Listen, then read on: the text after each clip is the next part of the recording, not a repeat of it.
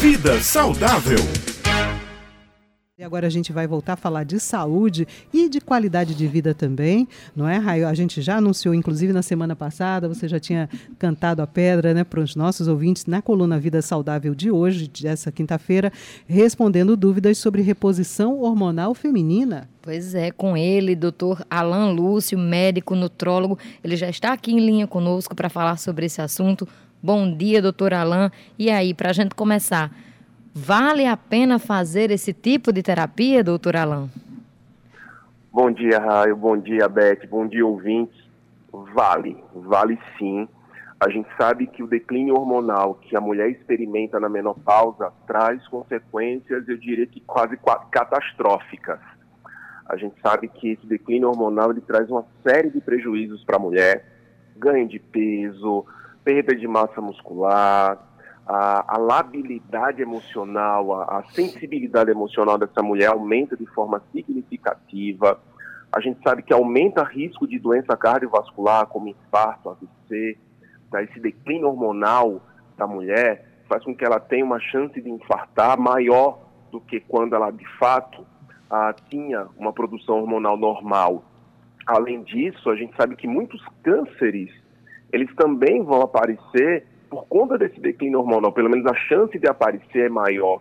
A gente sabe que esses hormônios ah, que a mulher produz durante a sua vida ah, são hormônios que protegem contra câncer de pâncreas, câncer de fígado, cânceres ósseos, leucemias e vários outros tumores. Ah, então, sim, realmente vale a pena. Isso sem contar, na verdade, com a saúde sexual dessa mulher. Tá? Com um declínio hormonal experimentado na menopausa, a vagina vai ficar mais ressecada, então ela vai ter mais incômodo nos atos sexuais. A libido, né, que é a vontade de ter atos sexuais, vai cair drasticamente, tá? Então, todos esses são malefícios, sim, uh, desse declínio hormonal da menopausa. É, doutora Alan, então uma reposição hormonal, ele diminui aí esses sintomas, que, como o senhor citou, né, que é o ressecamento vaginal, baixo libido. Tem muita gente também que reclama da alteração brusca do humor, doutora Alan. Também isso, esses, esses sintomas, essas características, também são amenizadas pela reposição hormonal? Sim, sim, sem dúvidas. Esses sintomas, eles são tranquilamente amenizados, muitas vezes até revertidos e é interessante porque essa questão do humor é um dos sintomas mais experimentados, né? A gente tem aquela, aquela sintomatologia clássica dos fogachos, né? Os calores que as mulheres experimentam, se bem que aqui em João Pessoa é até um pouco complicado a gente fazer essa avaliação, mas a questão da labilidade emocional, depressão, muitas realmente entram em depressão, tá? E essa reposição hormonal ajuda muito nisso. É, doutor Alain, a partir de que idade a mulher já pode procurar um especialista? Que tipo de exame ela faz para descobrir se já está na hora de é, começar a dar início a um processo de reposição hormonal? Em que idade e quais são os exames?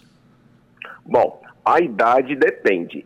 Na verdade, a idade vai depender de a partir de quando essa mulher começar a ter sintomas. Existem mulheres que começam a ter sintomas do que a gente chama de climatério, né, que é esse momento da vida dela que, que que é, denota aí o final da vida reprodutiva dela, tem mulher que chega a sentir esses sintomas aos 40 anos, tá? Tendo aí o que a gente chama de climatério precoce, tá? Então, tudo depende de quando os sintomas começarem a aparecer. E nesse caso, não teria uma idade fixa.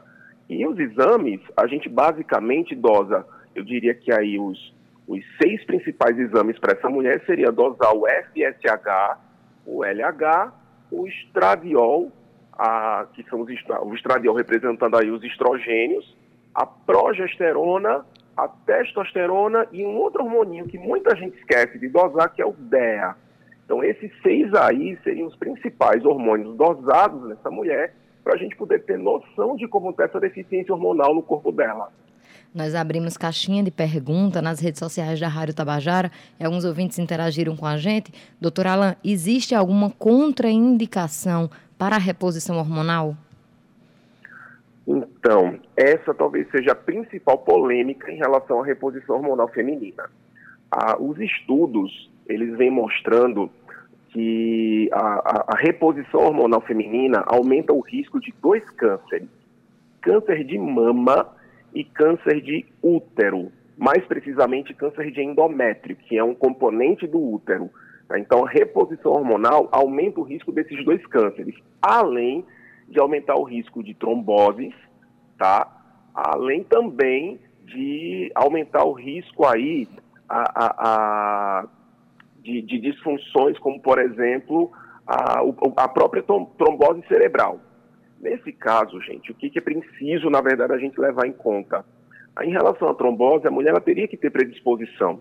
Tá? Então, a, a, reposição hormonal causa a trombose, tá? a mulher tem que ter uma predisposição genética tá, para isso. E em relação a aumentar o risco de câncer de mama e câncer de ovário, é, é, na verdade, câncer de útero, perdão, a gente tem que analisar o seguinte: a mulher ela vai usar, vai fazer essa reposição hormonal, mas a gente primeiro tem que entender se essa mulher tem uma predisposição hereditária a esses cânceres.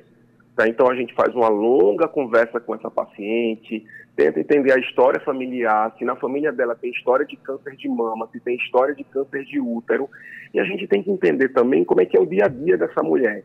Não adianta só fazer reposição hormonal e essa mulher continuar tendo uma dieta extremamente desequilibrada, essa mulher ela não praticar atividade física, essa mulher tem um dia a dia extremamente desregulado, que aí vem a grande pergunta, será que realmente essa chance aumentada de cânceres de mama, de útero, na mulher que faz a reposição hormonal, é só pela reposição hormonal? Será que os hábitos de vida dessa mulher não estão influenciando nisso também. É uma crítica que eu faço, inclusive, às pesquisas que foram feitas e que mostram esse aumento do risco de câncer. Tá? Quais eram as mulheres estudadas? Quais foram as mulheres avaliadas nesses estudos? Tá? Elas, elas comiam bem? Tá? Então, essa é mais ou menos a ideia que a gente tem que seguir. Pois é, a alimentação é muito importante, né, doutora Alan Lúcio? Se essa mulher, essa paciente, começar uma, um acompanhamento cedo com um nutrólogo que seja, né, doutora Alan? ela consegue, através de alimentação e vida saudável, retardar um pouquinho a necessidade de uma reposição hormonal? Sem dúvidas, sem dúvidas, consegue sim. Tá? Então, quanto mais cedo a mulher começar isso, melhor. A gente sabe que uma das coisas que mais potencializa o declínio hormonal é a obesidade, é o sobrepeso. Eles aceleram esse declínio hormonal.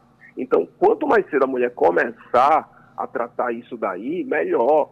E, obviamente, é, quanto mais ela conseguir a, a, a melhorar essa, essa harmonia, nessa orquestra hormonal que existe no corpo dela, quanto mais estiver alinhado, menos ela vai padecer dos sintomas do climatério, né, da menopausa. Tá? Então, realmente, manter hábitos de vida saudáveis é, serão fundamentais. Inclusive, se ela precisar fazer essa reposição, se ela tiver interesse e necessidade de fazer essa reposição, será uma reposição muito mais segura no tocante aos riscos aí, principalmente de cânceres. E aí, só para deixar umas dicas rapidinhas aqui para as nossas ouvintes, principalmente, quais seriam os alimentos mais indicados para quem já está entrando nessa fase do climatério, para quem está fazendo a reposição hormonal? Quais as dicas de alimentação que o senhor daria? Bom, vamos lá. Então, para quem está entrando nessa fase, existem, na verdade, alguns itenzinhos que a gente sempre a, aconselha. Primeiro, o abacate, tá? O abacate, ele tem o que nós chamamos de fitoestrógenos. O que são os fitoestrógenos? São moléculazinhas, tá? Vegetais, né? Não são moléculas, obviamente, iguais às humanas, mas que elas conseguem interagir com o receptor de estrogênio no corpo.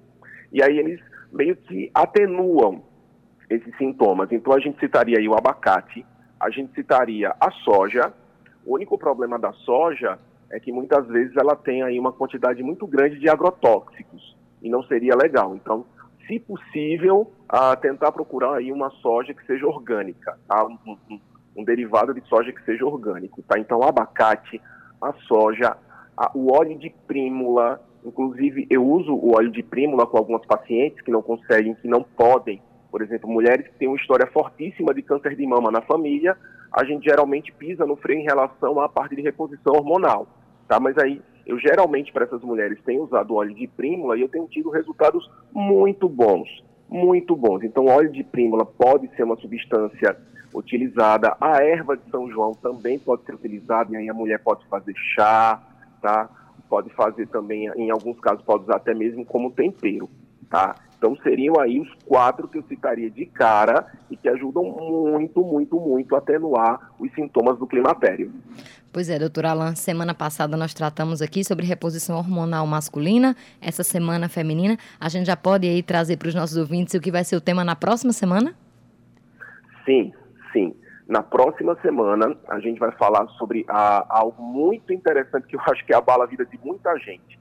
Porque eu sempre me sinto cansado. Esse vai ser o tema da nossa coluna semana que vem. Já deixei aqui para gravar, viu? Vou gravar para ficar ouvindo várias vezes. Muito obrigada, doutor Alan Lúcio, mais uma participação aqui no Jornal Estadual e até a próxima quinta-feira. Até semana que vem, se Deus quiser. Tchau, tchau. Tchau.